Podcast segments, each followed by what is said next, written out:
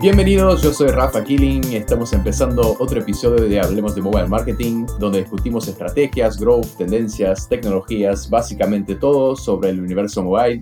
Y hoy vamos a charlar sobre automatización y MMPs, cómo hago para escalar mi base de usuarios, cómo automatizo mis campañas, qué hace un MMP y un montón de preguntas más. Como invitado especial tenemos a Juanjo Monge, el Head of Sales de Agile Southern Europe. Bienvenido a Hablemos de Mobile Marketing. Juanjo, ¿cómo estás? Hola Rafa, encantado de estar aquí con vosotros. Juanjo, ¿nos puedes contar un poquito de tu background? Pues sí, mira, empecé en mobile hace cosa de siete años aproximadamente, en el año 2013. Empecé en Genera Games, que recientemente ha sido adquirida por Scopely. Le debo un poco todo mi, base, todo lo que sé mobile, se lo debo a, a Genera, porque ahí un poco escalamos la empresa, pues fuimos capaces de escalar la empresa y aprendí un poco de todos los diferentes palos del marketing, desde adquisición de usuarios hasta monetización, ASO, PR, cómo se subían las bills, pricing. Fue una aventura increíble donde aprendí todo, casi todo lo que sé y estuve pues casi dos años allí. Luego di el salto a una startup aquí en Madrid que se llamaba La Cave, que, bueno, que luego fue adquirida por el grupo Mobusi y el grupo Fibonet. Eh, y ahí empecé haciendo monetización, pero bueno, la, empresa empezó a escalar, era un modelo de monetización basado en crear juegos pequeñitos pero muy bien posicionados con ASO.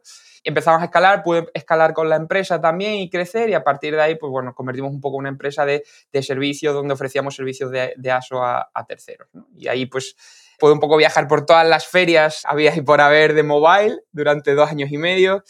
Luego tuve un breve periodo un poco más eh, corporativo en Vaya con CBS, también en la región para el sur y oeste de Europa y Oriente Medio, donde estuve un poco manejando el tema de apps y gaming, eh, desde un punto de vista de desarrollo de negocio, hasta que hace un año, justo un año y poco, aterricé en Adjust, donde bueno, pues soy Head of Sale para el mercado del sur de Europa y ayudamos al final a, los desarrolladores, a los publishers, fundamentalmente a, tres cosas, a medir sus campañas de adquisición de usuarios, a protegerlas frente al fraude y a automatizarlas para ahorrar más tiempo. Perfecto, perfecto. ¿Y, nos puedes explicar, bueno, eh, qué hace un MMP, un Mobile Measure Partner, y para qué lo necesito? Es muy buena pregunta, porque bueno, nosotros te he adelantado un pelín antes, ¿no? Que al final nosotros podemos ayudar de tres maneras a los desarrolladores y a los publishers. La primera y la fundamental, ¿vale? Y un poco la columna vertebral lo que, sobre la que se ha construido siempre Adjust ha sido la parte de medición, ¿vale? Mobile Measuring Partner como herramienta principal de medición. Y en ese caso, ¿vale? Adjust siempre ha tenido o ha sido fundamental para, para nosotros, ¿no? La parte de la exactitud de los datos. Al final, para allá es muy importante que en un momento en el que hay muchos dashboards, de que hay muchos sitios donde ver cosas, ¿no? Tener un, un punto único de verdad donde poder ver el resultado de tus campañas y poder, sobre todo, ¿no? Em, tomar acción eh, sobre esos resultados que estás viendo. ¿vale? Entonces, el primer motivo por el que hay que tener un MMP es porque, bueno, en un momento en el que hay muchísimos datos muy fragmentados en múltiples dashboards, tener una sola fuente de verdad para tomar esa decisión es muy importante. Claro, tener todo centralizado en una sola herramienta. Perfecto. Exacto, exacto. Ese sería como el, principal, ¿no? El, punto principal. y el segundo punto que te iba a comentar, Rafa, que creo que también es, es muy importante, ¿no? O el segundo motivo por el que es importante tener un MMP es porque si no tienes un MMP, no puedes optimizar la inversión que estás haciendo de tus campañas, ¿vale? Nosotros, como bien comentabas, MMP es Mobile Measuring Platform y básicamente nosotros lo que ayudamos es a las empresas, ¿no? A los desarrolladores y a los publishers a medir sus campañas, es decir, somos capaces de ayudarles a entender de dónde, de qué red, ¿vale? De qué fuente de tráfico está trayendo el mayor número de usuarios, no solo de qué fuente de tráfico, sino también podemos darle hasta cuatro niveles de granularidad, es decir, podemos ayudar a que el publisher o el desarrollador sepa de qué fuente de tráfico, de qué campaña, de qué grupo de anuncios incluso de qué creatividad están viniendo el mayor número de, usuarios. Y eso sería solo como la puerta de entrada del usuario en la aplicación. Lo importante ya no es solo hoy en día tener un número alto de instalaciones, sino un número alto de usuarios activos Claro, entender por qué vienen, qué hacen y también a partir de ahí generar nuevas estrategias para tener la mayor retención, mayor revenue, etc. Exacto. Y yo creo que has dicho algo muy importante, eh, Rafa, que es precisamente entender lo que hace el usuario dentro de la aplicación. O sea, con Adjust al final ayudamos a, los marketers, ¿no? no solo a saber de dónde viene el tráfico, sino el valor del tráfico Al final, que un usuario venga de un sitio o de otro, que de un sitio puedas tener un mayor número de instalaciones que de otro, está bien, pero es mucho más importante saber de qué lugar, ¿no? de qué fuente te están viniendo los usuarios que, por ejemplo, te generan más revenue o te generan acciones específicas dentro de la aplicación que son para ti eh, acciones de mucho valor. Claro, y por ejemplo, ¿cómo hace Ajas para hacer esa atribución de usuario, porque por ejemplo, si soy un app marketer y estoy con miles de campañas en miles de canales distintos, ¿cómo hace Ajax para decir, bueno, ese usuario vino de ese canal, ese usuario vino del otro canal, y cómo hace Ajax para dar esa información para mi app? Mira, con Adjust podemos traquear casi cualquier canal, ¿vale? Que, en el que cualquier marketer está haciendo campañas. Lo único que dependiendo del canal se varía la manera en la que se hace el traqueo, digamos, ¿vale? Eh, en primer lugar, lo que se llaman las redes autoatribuidas, que son las redes principales, Facebook, Google, Twitter, como las grandes redes. En este tipo de redes son redes autoatribuidas en el sentido de que estamos conectados, a Just está conectado con ellos vía API, entonces son estas redes las que informan a Just de si ha habido una instalación y no. Y nosotros actuamos como juez, ¿vale? Como un árbitro en el que certificamos esa instalación, ¿vale? Luego tenemos un segundo tipo de redes con las que trabajamos, que son las redes modulares. Aquí tenemos más de 2.000 partners con los que estamos preintegrados y básicamente eh, en este tipo de, mm, eh, de traqueos lo que necesitamos es generar una URL de traqueo que va a venir en parte predefinida, ¿vale? Por esa preintegración modular que tenemos con este tipo de redes, ¿vale? Y aquí pues están desde las redes que son eh, de DSDK hasta si queréis, por, si, por ejemplo, campañas que corran en televisión. Y luego en tercer lugar estaría el resto de eh, maneras de traquear, ¿vale? Que son que simplemente necesitaríamos generar una URL de traqueo ¿vale? Definir una serie de parámetros y esa URL la podemos utilizar pues, para, por ejemplo, medir el performance de nuestras campañas de email marketing, si queremos hacer campañas con influencers, si queremos hacer campaña, por ejemplo, con códigos QR, si queremos hacer campañas de PR, ¿vale? Perfecto, o sea, puedes traquear todo y entender de dónde vino, entender la performance, eh, genial, Exacto. genial. ¿Y cuál es la diferencia? Que muchas veces escucho la pregunta de algunos app marketers eh, cuando utilizan hachas, la diferencia entre atribución y reatribución. esa es, muy buena pregunta. A ver, en esencia, ¿vale? Lo que voy a partir un poco de la premisa, ¿vale? En esencia, atribución, ¿vale? Lo que significa es que somos capaces de machear dos puntos de datos, ¿vale? Tradicionalmente, eh, ha sido capaz y es capaz de saber cuándo un usuario hace clic o ve un determinado anuncio y cuando ese mismo usuario que ha visto o ha hecho clic en un anuncio se ha terminado descargando la aplicación. ¿Vale? Cuando ese usuario se ha descargado la aplicación, la ha abierto, se ha inicializado nuestro SDK, hemos podido coger cierta información de ese usuario. Y hemos podido hacer un match si eso ocurre dentro de una ventana determinada de tiempo, dentro de una determinada ventana de atribución. ¿Vale? Entonces, dicho eso, una atribución en esencia es básicamente ser capaces de eh, definir la fuente a través de la cual ha venido un usuario nuevo. ¿Vale? Una reatribución significa que en lugar de saber, en lugar de ser un usuario nuevo, es un usuario que ya tenemos en nuestra base de datos. Y por tanto lo que hacemos es conectar esa información previa que teníamos. Tenemos que en este caso marcar no solo la ventana de atribución de la campaña, sino una, una ventana de inactividad. ¿vale? Para activar de nuevo, para que consideremos que ese usuario está influenciado por una campaña nueva que estamos corriendo. Es decir, una campaña, eh, o sea, una atribución es básicamente traer nuevos usuarios a la aplicación, ¿vale? Y una reatribución es básicamente una campaña de retargeting en la que tenemos simplemente que decir, eh, que definir cuál es el periodo de tiempo de inactividad para que un usuario determinado sea elegible o se ha considerado mejor, se ha considerado, mejor dicho, como un usuario reatribuido a una determinada campaña. Perfecto, perfecto, súper claro. Y en relación, yo soy un app marketer, tengo una app, implemento eh, el, código, el SDK de Adjust para empezar a medir eh, los eventos, empezar a medir mis campañas, entender eh, la performance de mis campañas. Hay, una pregunta que, es muy buena ¿cuáles son los eventos que tengo que medir y qué eventos no necesito medir? Porque hay app marketers que miden exactamente todos los eventos de su app y al final le genera no sé, una, confusión muy grande, muchos costos. O sea, ¿cuál es lo ideal de qué tengo que medir y qué no tengo que medir en los eventos? A ver, yo voy a ser un poco gallego y te voy a decir que depende, Rafa. ¿Por qué depende? Porque al final lo importante de medir los eventos no es tanto el número de eventos que vayas a medir, sino la calidad de los eventos y qué importancia tienen esos eventos en tu estrategia de marketing. Al final partimos de la base de que un evento es cualquier acción específica que ocurre dentro de la aplicación que nos va a ayudar a determinar si un usuario es de valor o no. Por tanto, la primera pregunta que cualquier marketer se tendría que hacer a la hora de definir eh, sus eventos es qué acciones específicas necesito traquear para saber si un usuario es de valor o no.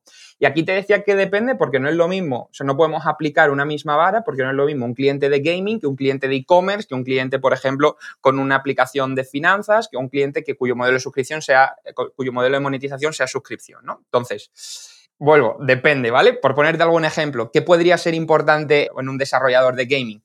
Pues, por ejemplo, cuántos, o sea, completar el tutorial, ¿vale? Las compras, por supuesto, si ha habido sign up, ¿vale? Si ha habido algún, por ejemplo, programa de referral, de que haya invitado a un amigo, si ha superado un determinado nivel, si ha utilizado un power up. Todas esas son acciones específicas que te van a ayudar a entender, ¿vale? El usuario, si el usuario tiene valor o no. Si nos vamos, por ejemplo, a un e-commerce, pues aquí depende, ¿no? Pues también pues el registro, si el, usuario, cuántos usuarios hacen login, cuántos usuarios utilizan, por ejemplo, la barra de búsqueda de productos, cuántos añaden al wishlist, ¿no? O cuántos, por supuesto, cuántos compran, cuántos compran y cuál es el valor de esas compras. Exacto, exacto. Bueno, entonces como que es importante traquear, pero también es importante hacer el mapeo de la mejor manera posible, o sea, hacer un mapeo inteligente. Bueno, Ahora pensando, una vez que implementé el SDK de, un MVP, como que ya hice todo el mapeo de los eventos que tengo que entender, ¿cuáles herramientas un MVP me puede brindar, me puede dar para que yo pueda tener la mejor estrategia de, de, growth, de adquisición o de retargeting, por ejemplo? Claro, aquí, o sea, en, este caso, ¿vale? Nosotros desde Adjust, aparte de esta eh, columna eh, vertebral que un poco te, comentaba antes, que es la medición, que al, final debería ser la base sobre la, que, la cual se debe construir cualquier otro, cualquier estrategia de growth, ¿vale? En Adjust sí que hemos desarrollado como dos pilares alternativos que complementan esta columna vertebral, digamos, que es la parte de medición. Y ese segundo pilar tiene que ver con la protección frente al fraude, que ocurre eh, de manera más o menos recurrente eh, y que afecta a las campañas o a, parte de las campañas de marketing que corremos. Y en tercer lugar, la automatización. ¿Vale? Es decir, ser capaces de ser mucho más eficientes con el tiempo y con el budget que le estamos dedicando a nuestra estrategia de growth. ¿Vale? Por tanto, desde allá podemos al final, ya te digo, en esa base sobre la que se debe sustentar cualquier estrategia de growth, a partir de ahí, ¿no? Pues podemos establecer ayuda protegiendo a los usuarios frente al fraude y también, por supuesto, automatizando las campañas. Y en eso sí que somos como quizás la única herramienta ahora mismo que hay en el mercado que puede combinar toda esa data. Perfecto. Y para ti, ¿por qué es importante escalar la base de usuarios? Eh, o sea, eh, quizás implementar campañas eh, en canales pagos. ¿Por qué es importante escalar la base de usuarios? Porque hay app marketers que dicen, ok, yo con mi tráfico orgánico puedo crecer y todo eso, pero ¿por qué es importante escalar la base de usuarios no solamente en la parte orgánica, pero también en canales pagos? Esa es muy buena pregunta. Ahora mismo sobrevivir un poco con tráfico orgánico es extremadamente difícil por la gran competencia que hay en las tiendas, ¿no? Pues, pues encima hay en torno a dos millones de aplicaciones en la Apple Store, creo que es dos millones y medio, así, cosas así en, Google Play. Por tanto, es un ecosistema tremendamente competitivo. ¿Por qué es importante escalar a los usuarios? Porque evidentemente eh, nos va a ayudar a alcanzar, en primer lugar, a más usuarios y en segundo lugar, quizás a mejores usuarios.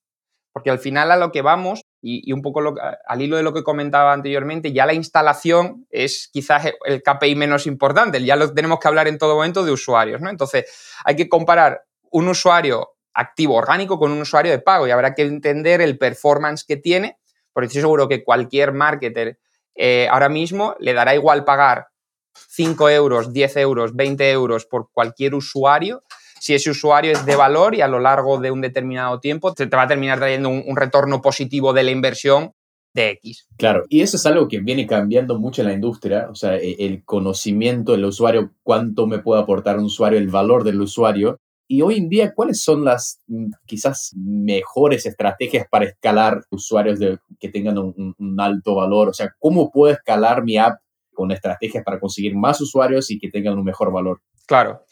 Pues mira, realmente, ¿vale? Aquí eh, es importante quizás señalar que no todo el mundo, ¿vale? O no todos los, los eh, marketers están en el momento de, eh, de escalar su base de usuarios. ¿Vale? Eso es importante señalarlo. Hay como una serie de premisas que se deben dar para ver si realmente merece la pena escalar la base de usuarios. Si no se trata, si no, estaríamos un poco tirando el dinero y, nadie quiere eso. Por resumir, Rafa, te diría que sería, en primer lugar, que tus campañas de adquisición de usuarios ya las estés corriendo con al menos un par de partners, un par de redes. Te diría también que, por supuesto, que ya estás trabajando con un proveedor de atribución, y aquí es muy importante este tercer factor, que es que has definido tus KPIs, que has definido tus eventos, que has definido aquellos, aquellas acciones específicas que te van a ayudar a determinar el valor real que tienen los usuarios, ¿vale?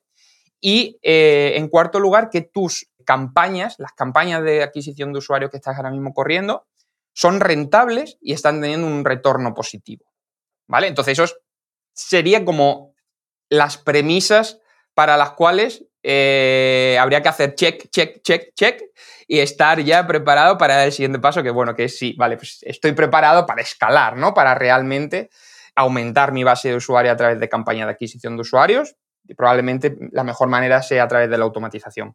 Perfecto. Bueno, ahí mencionaste la automatización, ¿no? Si, yo tengo una app y ya estoy, la, estoy corriendo con distintas redes, con distintos canales, eso también implica eh, un esfuerzo y mucho tiempo de mi equipo y la verdad que, bueno, yo ya trabajé también mucho tiempo como Growth Manager y sé la cantidad de informaciones, la cantidad de decisiones, optimizaciones que tenés que hacer eh, en el día a día para mejorar tu campaña de growth. ¿Cuáles son las mejores prácticas para que yo pueda automatizar todo ese proceso de crecimiento y de growth de mi app? Pues las mejores prácticas, por hacerlas un poco de manera resumida, ¿vale? Yo creo que se podrían resumir como en, cinco. la, uno sería que tuvieras todos los datos en un mismo lugar, ¿vale? Por tanto, un poco al hilo de lo que comentábamos, tener solo una fuente principal de tráfico para poder sobre todo tomar decisiones con rapidez. En segundo lugar, sería como optimizar en la etapa más temprana posible para maximizar el retorno de la inversión. Es decir, ser capaces de identificar aquellos KPIs, aquellos indicadores que en una etapa temprana del ciclo de vida de mi usuario ya me van a dar pistas sobre ese valor de usuarios, ¿vale? Esto es importante porque, claro, no queremos saber el valor de usuarios a lo mejor cuatro semanas después de haberlo adquirido, que tenemos que intentar saberlo en el día 3, eh, en el día 7, ¿no? Eh, en la, ventana de tiempo más, más pronta posible. Luego habría que profundizar en esos KPIs clave, ¿no? Para asignar los presupuestos de manera eh, efectiva. Es decir, una vez que sé cuáles son los KPIs que son importantes, ¿no? Y una vez que cruzo esa información de esos KPIs con las diferentes fuentes de tráfico, podemos eh, distribuir el, budget, el presupuesto de mis campañas de una manera más, más efectiva. Luego, en cuarto lugar, sería un poco realizar, pues al final, probar, testing de creatividades, de canales, de campañas, de targeting, ¿vale? Y eh, en quinto lugar, al final sería pues, esta parte de automatización, ¿vale? Para maximizar los ingresos. Es decir, una vez que tenemos definido, el, último paso sería activar. y aquí pues bueno, en, Adjust eh, sí que tenemos esta herramienta de automatización, ¿vale? Que al final a mí me parece extremadamente útil porque, o sea, de, media podemos ahorrar ya de paso el 80% del trabajo manual que implica estar haciendo login, logout, viendo dashboard, ¿no? Entonces, al final, desde Adjust podemos, en esta pata de, automatización, podemos ayudar al final de tres maneras fundamentales. Tenemos un, podemos crear reportes dinámicos eh, con los KPIs que sean realmente relevantes para el, para el cliente, ¿vale?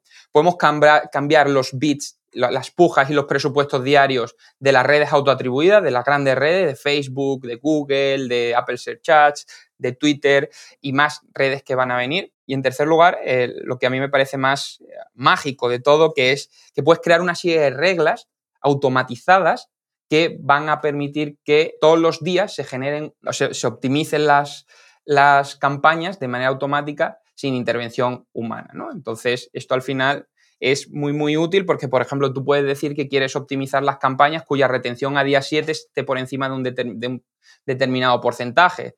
O pues tu coste por eh, un evento concreto esté por encima o por debajo de, un determinado umbral o directamente las campañas cuyo a lo mejor te hayan traído un número muy pobre de eventos en, una determinada, en un determinado día, directamente podrías pausarlas. De pause, claro, perfecto. Va, súper bueno, súper positivo. Y hay un tema también que preocupa mucho los, dos app marketers y, y, con razón, que es el tema del fraude.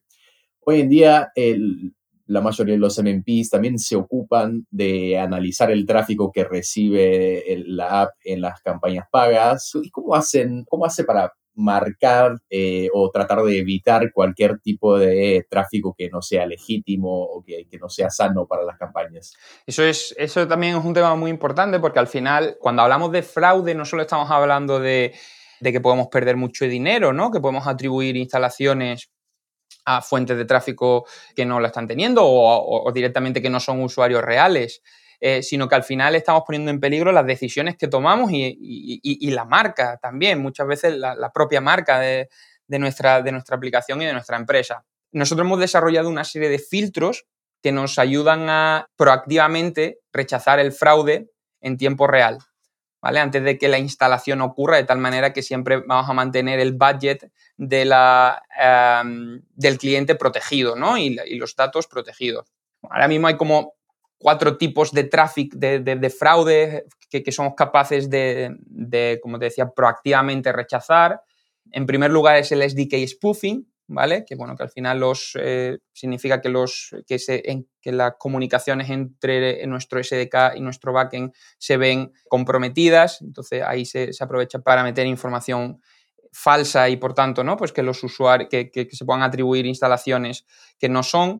Luego tenemos también el click spamming, que es generar, eh, tenemos una serie de filtros ¿no? que contra el, contra el click eh, spamming que nos ayudan a proactivamente rechazarlo, que tienen que ver con la distribución de esos clics a lo largo del tiempo y con la frecuencia de esos clics que ocurren antes de la instalación.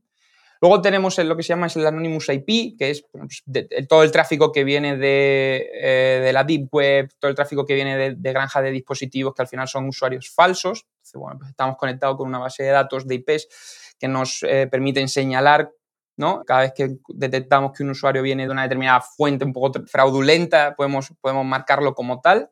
Y en primer lugar, y en último lugar, perdón, estaría el, click injection, que sería como el cuarto tipo que también podemos entender, entender cuándo pasa y rechazarlo. Entonces, es importante que al final cuando hacemos eh, en cualquier estrategia de growth, ¿no?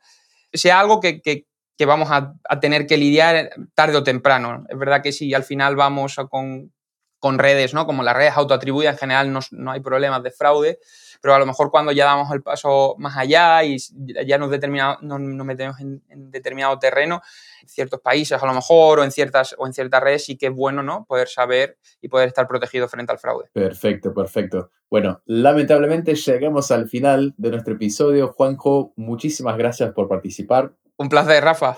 Y a todos los que nos escuchan, pueden seguir a Rocket Lab en Spotify y en todas las redes sociales para descubrir todo lo que pasa en el universo mobile. Nos vemos en la próxima semana con invitados súper especiales aquí en Hablemos de Mobile Marketing. Un abrazo.